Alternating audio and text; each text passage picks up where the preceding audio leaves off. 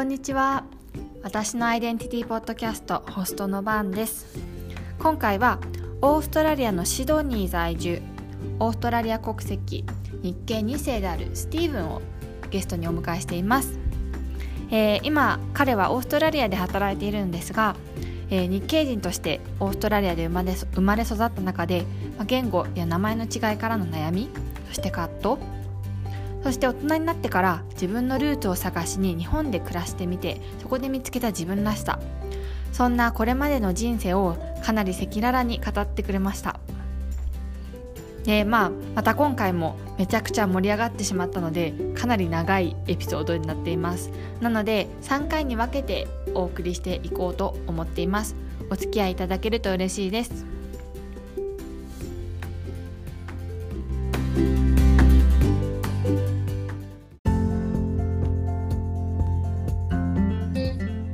私のアイデンティティポッドキャスト。第3回。第3回。イエーイ。はい。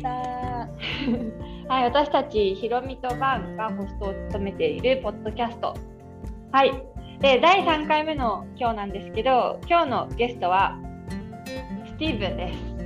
よろしくお願いします。イエーイ。スティーブン。よろしくお願いいたします。はい、はい、スティーブンは今オーストラリアにいます。ね、なんで今日は南アフリカと日本とオーストラリアがつながっているっていう感じ。はい、からの中継でお届けします。中継中継じゃないけどね。そう。であのスティーブンはあの私バンが学生時代のバイト仲間でした。そうバイト私、はい、結構そういろいろやってたんですけど、あの、うん、ちょうど就職活動してる時に、あ浅草のゲストハウスでそうですそうです。夜勤しかも夜勤みたいな あのバイト結構そうユニークなバイトだったんで結構面白い人が多くってスティーブンも、うん、私も、まあ、その中にいたんですけどそうなんかいろんな、ね、ヨガのあの講師をしながら夜勤やってる人とか結構、うん、トラベラーだったりとか今はなんかビリヤニ屋さんやってる人とか結構その時につながった人は結構面白い人が本当に多くって、まあ、そのあのゲストハウスバイト仲間でした。でスティーブンは、えー、日本オーストラリア出身オーストラリア国籍なのかな？なんですけど日本ご両親が日本からの移民にしてっていうことであのちょうど日本でバイトしてた時一緒にバイトしてた時はオーストラリアから一時的にこう日本にあの住んであの自分のルーツのところに、まあ、来てみる暮らしてみる働いてみるっていうことをしていたっていう感じです。なんでスティーブン、はい、の人生とか、まあ、なんかアイデンティティについていろいろ多分考えることがたくさんあったんだろうなっていうことで今回の企画にのそうスダンです。ごい久しぶりだったんですよね。ここに呼んだ時。すごい久々でね本当にね。何年ぶりだろうっていう感じだったんですけどこうやってね久しぶりに話せて嬉しいです、うん、はい。ありがとうございます。すごいスティーブンの話聞くのめっちゃ楽しみにしてました 緊張します逆に はい、今日もゆるいととあのいろんな話を聞けたらなっていう感じです。はい、じゃあスティーブンからちょっと自己紹介とお願いしていいでしょうか。はい、はい、えー、とそうですね。えっと名前が佐藤スティーブン、まあ佐藤修スティーブンがまあフルネームなんですけど、一応そうですね。日本あの親がまあ両方日本人で、でまあ生まれたのがまあオーストラリアのシドニー。で、まあ、育ちもあのシドニーで、そうですね。で、一応、まあ、家族はまあ、4人家族、まあ、妹いるで4人家族になるんですけど、まあ、まあ、普通に今、オーストラリアに住んで、もう、自分はもうその3もう29年ぐらいですかね、あごめんなさい。29年になるんですけど、そうですね、もう結構もうお世話の生活が長くて、まあ、もちろんまあ幼少期からこう、まあ、大人までいろいろとこう今回のテーマでアイデンティティにいろいろ関わってきてるなっていうのがあったのでちょっと皆さんにシェアできればなっていうのを、はい、思います。はい、ありがとうございます。えー、はい、そうですね。そうですどこから自己紹介から始めよう。えっとまずじゃあそうです、まあ、まず、まあ、一番多分ベースとなるのが自分の家族となるので、まあ、先ほども説明したように僕の家族、まあ、4人なんですけどあの、まあ、親とこう会話する時は結構なんでしょう、まあ、親が日本語で話してきて、うん、なんですけど返事が、まあ、なんだろう、まあ、僕は英語で返すことが多かったんですよね。うん、あん。まりこう日本語がそんなにうまく話せなかったりとか、まあ、例えばです、まあ、英語で返したりとか、まあ、英語なまりの日本語で、えっと、会話したりとかって感じで結構こうなんでしょう、まあ、まあ、うまく会話は成立してたのかなっていう感じはします。はい、で妹がいるんですけどあの妹とはもう全く英語でしか話さないっていう感じでなのでもうむしろ妹はまああんまり日本語話さないので結構日本語わかんないところがあるんですよね。なので結構なんでしょうもう不思議な、まあ、会話してる家族だなっていうふうな感じに捉えるんですけど、うん、自分の中ではわりかしまあ普通というか。いやわかるその感覚すごいわかるんだけど 私もあの家族全員が一番その、うん、なんて言うんだろうコンフォタブルな言語が人によって違うから。うん私もその親から中国語で話しかけられても私は日本語で返したり英語で返したり、うん、で親同士もその中国語の中でも上海語と北京語とその自分にとって話しやすいことが違うから親も違う言葉で話してたりするから、うん、あの私は3人家族なんだけど3人全員違う言葉で喋ってる ことがあるからお店お店とか行くと店員さんにめっちゃ見られるんだけどそれででそういえばうちの家族おかしいなって気づくぐらい 自分たちにとって普通のことだからそのシティね、それが普通っていうのすごいわかる。うん、確かに。まあでもそう日本だとそういう感覚は確かにないけどもう南アフリカのパートナーとかも、うん、母語はコサ語っていうあのローカルなアフリカの言葉なんだけど、あのメインランゲージって自分では言っているんだけどなんか考えたり夢見たり自分一番自分が使いやすい言葉は英語。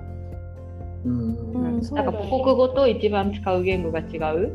でも親は母国語が一番使えるからそれもやっぱ同じ家族の中で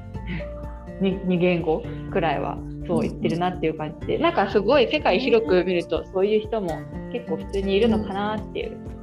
感じです、ね、そうだよね。ただ日本だとそういうね、ね、家庭ってマイノリティな気がするから、ね、想像想像できないみたいな。ね。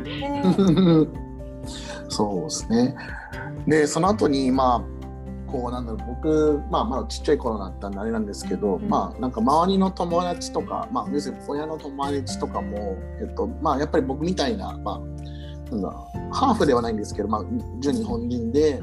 まあ、オーストラリアまでの人もいれば、うん、まあ、もちろんあのオーストラリアと日本人のハーフの子供もまああの友達、まあ、友達とかにいてなんで親同士はまあ普通に日本語で会話するんだけどやっぱ子供もやっぱり同じくこう英語と日本語が混ざった会話をしたりとかすると、うん、あの当初、まあ、子供だったからまああれなんですけど、まあ、やっぱり結構なんだろうそれが当たり前。まあなんか身近だと本当にそれが当たり前なんだなと、うん、なんかドコモが同じような、まあ、家族だと思ってたっていう風な、まあ、僕のちっちゃい頃の認識,、まあ、意識認識かなっていうのがあって、まあ後々にそれがちょっとこうなんだろうまああのその思いがちょっとどんどん変わっていくんですけどまあそれが思ったのが結構幼稚園の時で、うん、あの幼稚園ってまあもちろんちっちゃい子供もまあいっぱいいるんですけどやっぱりこう同じ日本日本人のまあ子供とかそういう子ではなくて本当にいろんな国のまあ、多国籍な幼稚園だったんですけど、やっぱりあの会話は全部英語なんですよね、うん、その中でも。やっぱりその中であの今まで自分がこうなんだろう会話まあやっぱ子供なんで分かんないですけど会話をしてたんですよね。でも会話の仕方は多分日本語がちょっと混じってたんだろうなっていうのが、まあ、昔ちょっと思い出しながらちょっと無意識で、ね、そう無意識のうちにそういう。ただあのまあ、あの幼稚園の先生ってみんな、まあ、英語しか喋れないので多分日本語混じってる英語は絶対わからないんですよ、ね、だからそれの時になんか通じなくてでなんか通じなかったから、なんかこうなんだろう恥ずかしい思いをしたのかな。そうそういうなんかちっちゃいなりに、うん、なんかちょっと恥ずかしい思いをして結構話すのがまあ大変っていうかなんかまあ、うん、で子供のそうですね、うん、トラウマっていう感じになっちゃう。うん、そうそうそうそうそう。そうそんな感じでちょっとなんか恥ずかまあその後々ちょっと恥ずかしがり屋になっちゃう生活になっちゃってあの性格になってしまって、うん、こうまあ幼稚園の時に結構こうなんだろう。自分からまあなんだろう。嫌とかなんかお願いしますかなんかこう発する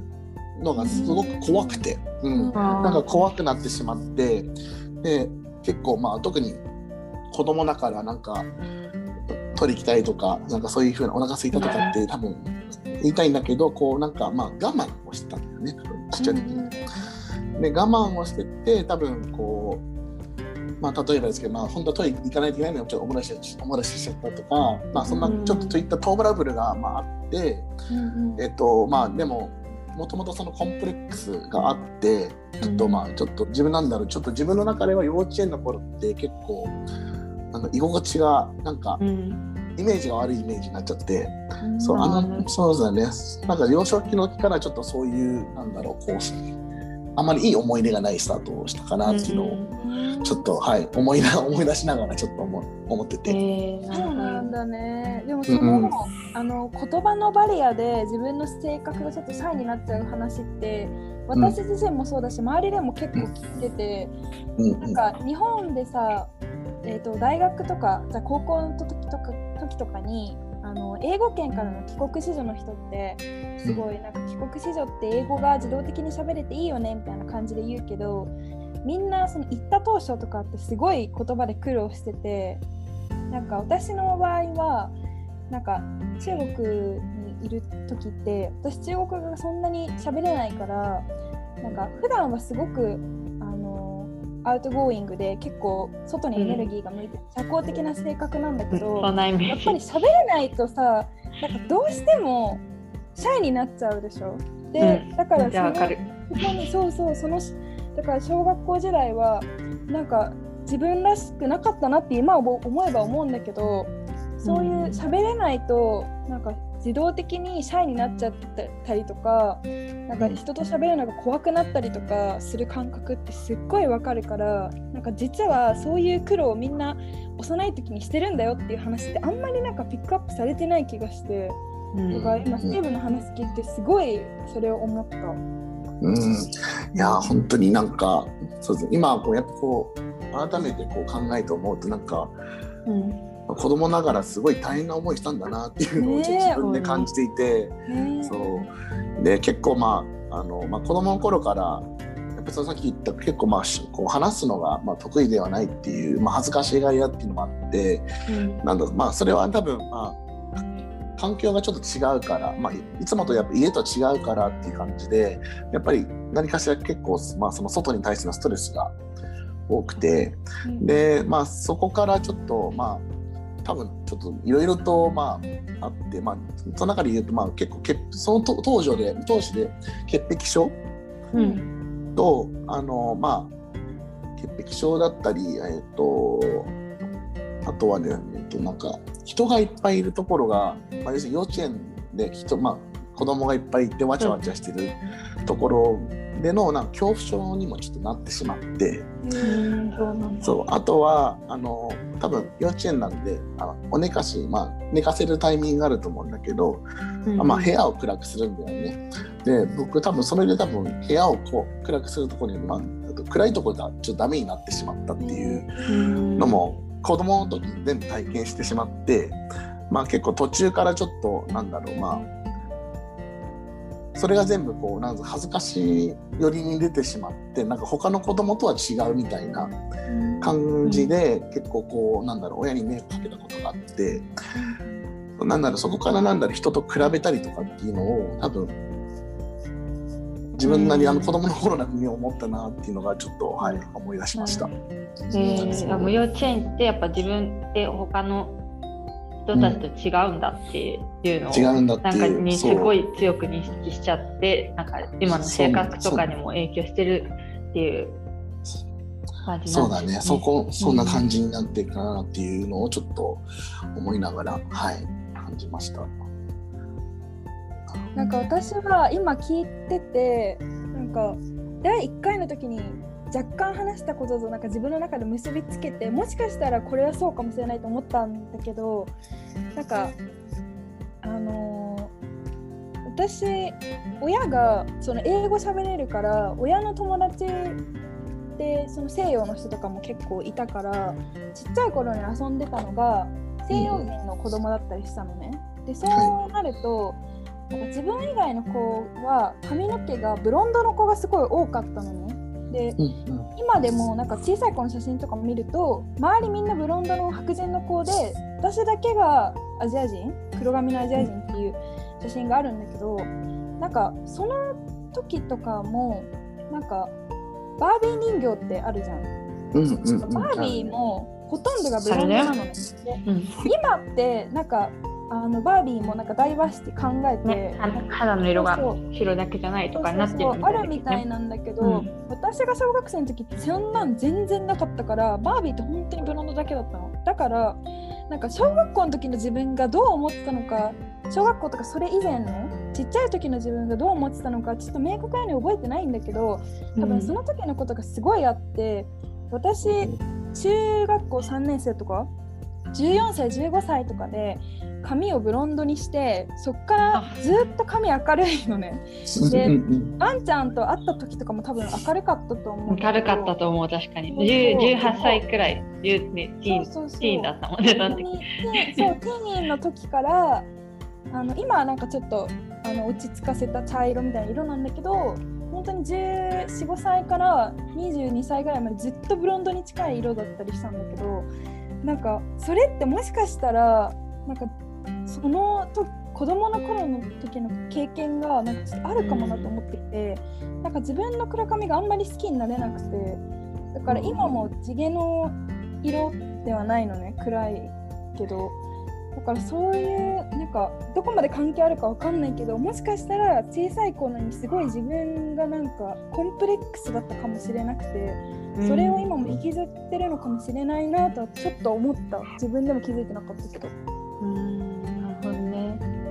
なるほど。なんかマイノリティになるっていうかねそう、自分と似た人が少ない環境にいるとなんかそう感じるのかも。そうだね。しかも人形バービー人形っていうさみんなの憧れ。徴みたいにうんそうそうされてるものがさ ブロンドだと嫌でもなんか引け目を感じてしまうとは思うね。うん。うん。なるほどね。確かに。もうオーストラリアって結構ダイバーシティみたいなあのアジア系の人もそれなりに多いのかなみたいな。特にシドニーとかっていうイメージはイメージとしては私行ったことないんですけど、うん、あるけど実際どうどうそうだね。どうですかってまあえっと29年前うん。とかね、あの20年前と今も違うっていうのもあるのかもしれないけれど、うん。そうだね。でも自分が当初その頃は結構やっぱり周りも中国人の、まあ、中国人なんてアジア系のうん。他のアジア系の人の子供とかも結構いたけどなんそこまでやっぱり周りがアジア系だからかやっぱり逆にあの、まあ、逆のパターンとして例えば、まあえっと、オーストラリア人で、まあ、ブロンヘアであのブルーアイしてる子の方が逆になんかここどうなってんの？ってみたいな感じの多分環境になってたかもしれないんだけどまあ子供だからまあ分からないんだけど当時は。だけどまあ逆になんかアジア人が多かったからそこまで自分はそそんなになんだろうこう大きなダイベースに対してそんなに感じなかったかなっていうのはある。この当時は。うん、それはスティーブンがいた学校とか近所とか、そのコミュニティがうん。あのたまたまアジア人が多かったってことなのかシドニー全体的にそうなのか。えっ、と多分たまたまそうだよね。この、うん、たまたまこの時期が多分そうだったっていうことだと思うんだよね。多分うんやっぱりその子供の頃に接する友達って親の友達の子供なことがすごい多いから、ねうんうん。親がアジア人だとその親の友達もアジア人で、そしたらその子供もアジア人だしってことはね多分往々にしてあるよね。そうだね。だからあのあの先ほども多分幼稚園はまた別の環境でうん。自分の家に戻るとやっぱり知っている、まあ、お子さんで、まあ、なんだろう同じ日本人でとか同じ、まあ、親が友達でとかっていうなんか共通があってなんかまあそのそこに関しては特にこうなんだろう、まあ、感じはなかったんだけどやっぱりやっぱり幼稚園っていう場所に行って、まあ、会ったことない人ともこう会うしなんか、まあ、子供なりになんかいろいろとこうなんだろうこうまあうまく理解をしようとしたけどなかなか、ね、子供だからやっぱ我慢できないし。まあいろいろと多分まあストレス抱えていたのかなっていうのが、まあ、多分当初の自分でかなっていう感じはします。うん、なるほどね。うんうん。そんな感じですね。次行きますとその小学校？うん、そうです。幼稚園が終わった小学校であの小学校はまあ一応オーストラリア、まあ、シドニーの現地の、まあ、キリスト教の、まあ、うん、なんだろう小小中高一貫の学校に通ってたんだけど、まあ初めまあ初めキンディガーテンから、まあ、プライマリスクールの間なんだけど基本やっぱりななんだろう性格的にあのまあ、幼稚園、まあ、幼稚園風の時と変わらず結構まあ恥ずかしがり屋で、うん、まあ、コミュニケーションを取るのがすごい苦手なあの子供だったんだよね。うん、で結構もうなんだろうもう自己紹介ですらもう恥ずかしすぎてできないとかっていうようなもうレベルの子で、うん、うん、その時はただ単に恥ずかしいというもう思いだけでなんとか過ごしてたのかなっていうのがちょっとあって。で小学校2年生かな？になってようやくまあなり始めるんだけど、うん、まあ、なり始めるっていうこう、まあ、きっかけとしてはあの、まあ、自分の名前だよね、えーと、自分の名前であの、まあ、日本語名が当時、まあ、シュウという名前を、まあ、親から頂いたんですけどやっぱりこう周りと違うっていう認識がやっぱり結構強かったのでちょっと親にまあ相談して、まあ、僕のミドルネームであるスティーブンを、まあ、名前にしてほしいっていうのをちょっと親と相談して、まあ、そう。で親が、まあ、当時の担当の先生に、まあ、相談してくれて、まあ、書いてくれたっていうのがあって、まあ、そこからだいぶなんだろうこう、まあ、周りがやっぱりみんな英語英語名っていうか、まあ、特殊な名前がなかったっていうのがたまたまあって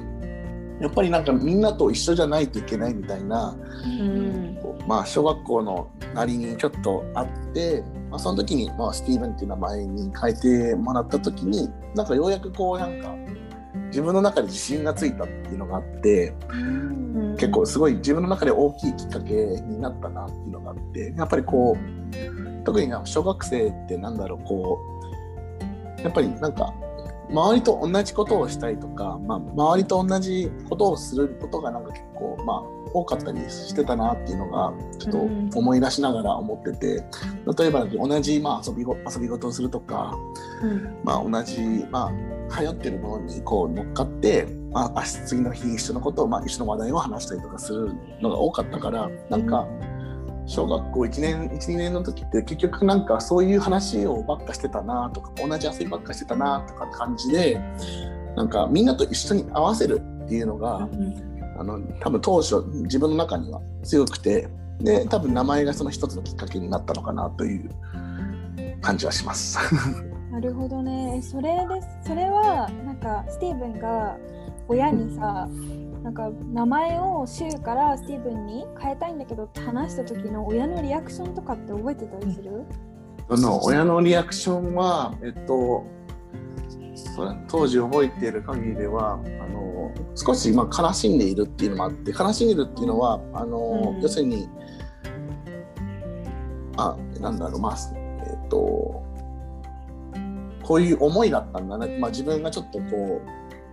周りと違うっていうのを少し意識してたについて、まあちょっとこう、まあ涙、まあ涙にちょっと流してたんだけど、まあごめんねという形で、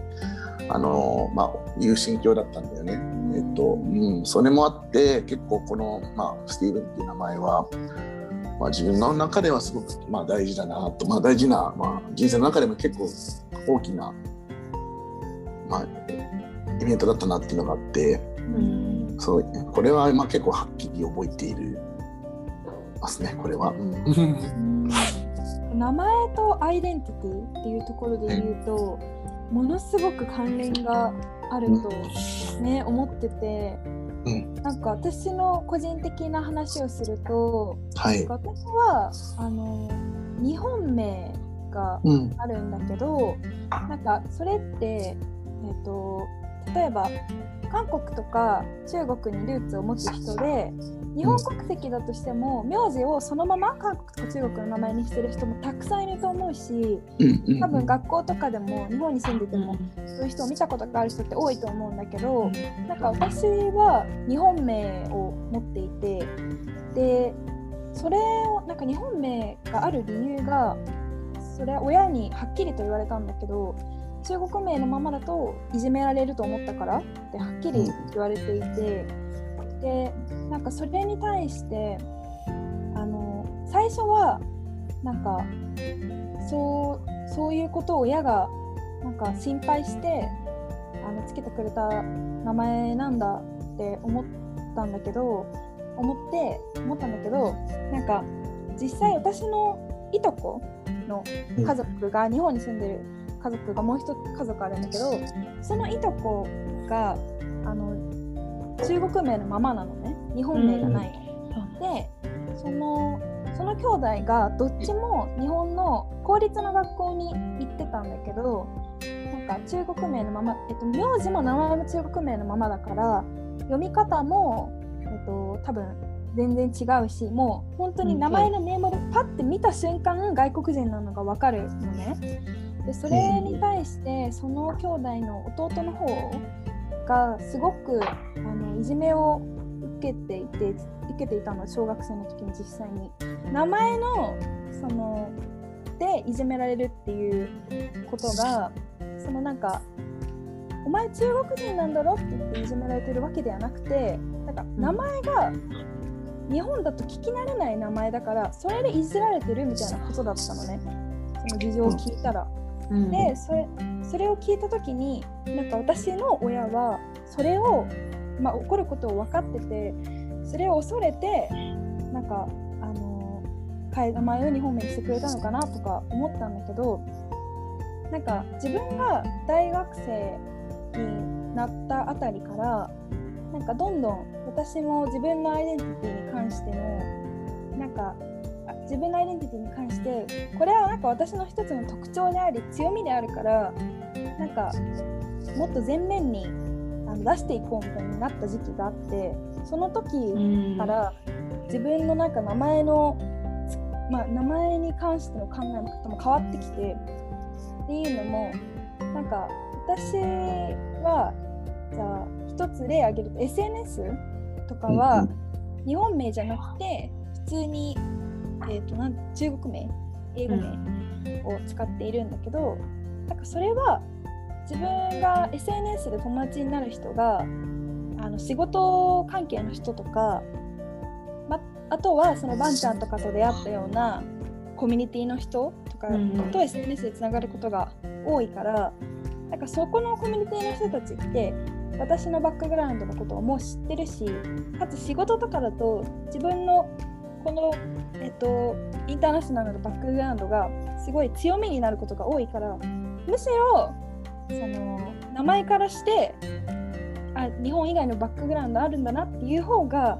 自分もなんか自己紹介代わりにもなるし自分にとってもそれが結構使いやすいっていうのもあってそっちを使ってるっていう感じで、うん、逆のパターンね。しているの。っていうのがあってだから名前がやっぱ名前って一番最初にさ自分は何とかですって自己紹介する時に必ず言うことだから相手に最初に伝える自分の情報かもしれないしその見た目とか以外で。だからそういう意味でもめっちゃあのアイデアイデンティティに及ぼす影響すごい強いと思ってる。うん。そうね、まあ、特に小、まあ、スティーブンの小学生の時の話。小小学生とかってなんかピュアだからこそなんかちょっとこう残酷っていうか、ね、自分たちとちょっと違う人も簡単に多分なんで違うのとか多分からかったりとかすることって全然あると思うし、うんうん、でも親がつけてくれた名前とかなんか自分の、ね、ルーツに関わるものだとなんかこう複雑な葛藤みたいなのがあるんだね。うん、そうだね。結構まあその週から、まあ、スティーブンに変えたっていう理由の、まあ、一つの理由としては、まあ、もちろんあの先ほどあった、まあ、結構名前から、まあまあ、いじめられるっていうケースっていうのが、まあ、確かに自分の中あ自分の、まあ、自自分自分のケースも当てはまってて、結構やっぱりあの、まあ、幼少期だし、まあ、子供のちょっとしたことなんだけどやはり結構それについて結構傷ついたから、まあ、やっぱりあの、まあ、その傷ついていてやっぱりこうその中でもまあちょっと週から、まあ、日本語名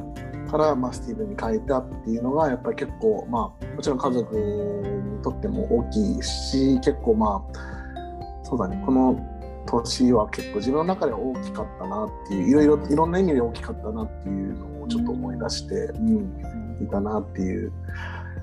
感じですね。はい、やっぱりまあ人とちょっと違うとか、まあ、なんか仲間はなやっぱり仲間仲間外れされるみたいなのがすごくこう当時はだいぶなんだろうストレスに感じてたのかなっていうのを、まあ、今思い出せばそうだったんだなと感じました。うん、うん、いやそうねいやもう名前私も名字買うんじゃないですか。別に日本の名字だけど、やっぱ音が ユニークだからからかう人いたなっていうのを今ちょっと思い出して、うん、なんかまあ子供ってそうそうそう。ちっちゃい子ってそうだよね、うん、何でもこうからかう対象にしちゃうからっていうのは、うん、うん、でもちっちゃい子からするとそれってすっごい大きいから学校の世界って、うん、やっぱり、すごい大事だから。うんいやなるほどね。小学生時代はでもターニングポイントだね、スティーブン。ターニング、うん、僕にとってはターニングポイントだったなって本当に思えばそんな感じですね。なるほど。でそれでさその学校で、スティーブンってことになった後にさ、うん、家族の中ではどういうふうに呼ばれてたの？えっと家族の中ではあの特に変わらずあの週で、うん、あのずっと通してて、うん、あのうん本当に家族とかもしくは昔からまあ僕のことを知っている人に関してはもうシューってそのまま呼び続けてもらってて、うん、でまあ最近できた友達とかまあ今もそうだけどまあえっとまあスティーブンで通してる人もいれば、うん、まあえっとまあ、家族とかに関しては週でそのまま通してるから、まあ、特になんかこう違和感っていうのは特に自分にはそんな感じないし、うん、なんかまあ2つあるとなんかまたある意味幸せだなっていうのを改めて感じたりとか、そうなっていうのって、うん、さっきさ私がその使い分けてる名前を使い分けてるっていうワードを出させてもらったと思うんだけど、うん、スティーブン的にさこれなんか初めましての人？今大人になってから出会う人にさ、はい、なんかシューですっていうのか、スティーブンっていう言う言いますとかさなんか使い分け ね、してるのか、ね、なんかしてるとしたらどういう基準でしてるのかとか知りたい。わ。えっと、確かに、えっと、使い分けはしてますね。だから、えっと、最近、まあこれまあ、最近これから出会う人は多分スティーブンを通しているのがあって、うんうん、まあ通している理由は、えっと、なんかしっくりきてるのがまず一つ、うん、二つ目は、まあ、やっぱりスティーブンっていう名前はちょっとなんだろうこうなんだろうちょっと印象的になんか変わなんか自分の中でもあった印象的にすごい変わって、うん、やっぱりこうあのスティーブンの方がなんか自分の中では結構話す時にめちゃくちゃこう初めての人に話す時にいろいろとこうなんだろう、まあ、話題もできたりとかしてすごく、うん、なんだろう自分の話が少しできるなっていうのがあって、うん、なんかすごくあのまあ使ってるわけではないけどなんかこうなんかねなんか初めて会った時初めて話す時になんかそういう風な話ができるからなんか、その時にスティーブンって名乗ってる方が確かにこうか自然と会話ができる。いいのかな、なんかわかる気がする。その、等身大の自分で話せる気がするみたいな感じだよね。そういうことかな。わかるわかる。なんかねうまく言葉にするの難しいけどこのね、感覚あるよね。うんある。あそうでこの名前のことでそのちょっと思い出したんだけどあの同じその自分と私と似てるバックグラウンドで純中国人だけど日本国籍の友達と話してた時にその子はあの中国名のままなのね。で私が日本名があるにもかかわらずなんかそうじゃない方で自己紹介をするしてる姿とかを見てその子になんか言わなきゃバレないのになんで中国のこと言うの？みたいな言われたことがあってなんかその時になんかえバレる？って思っちゃって、そのその子は多分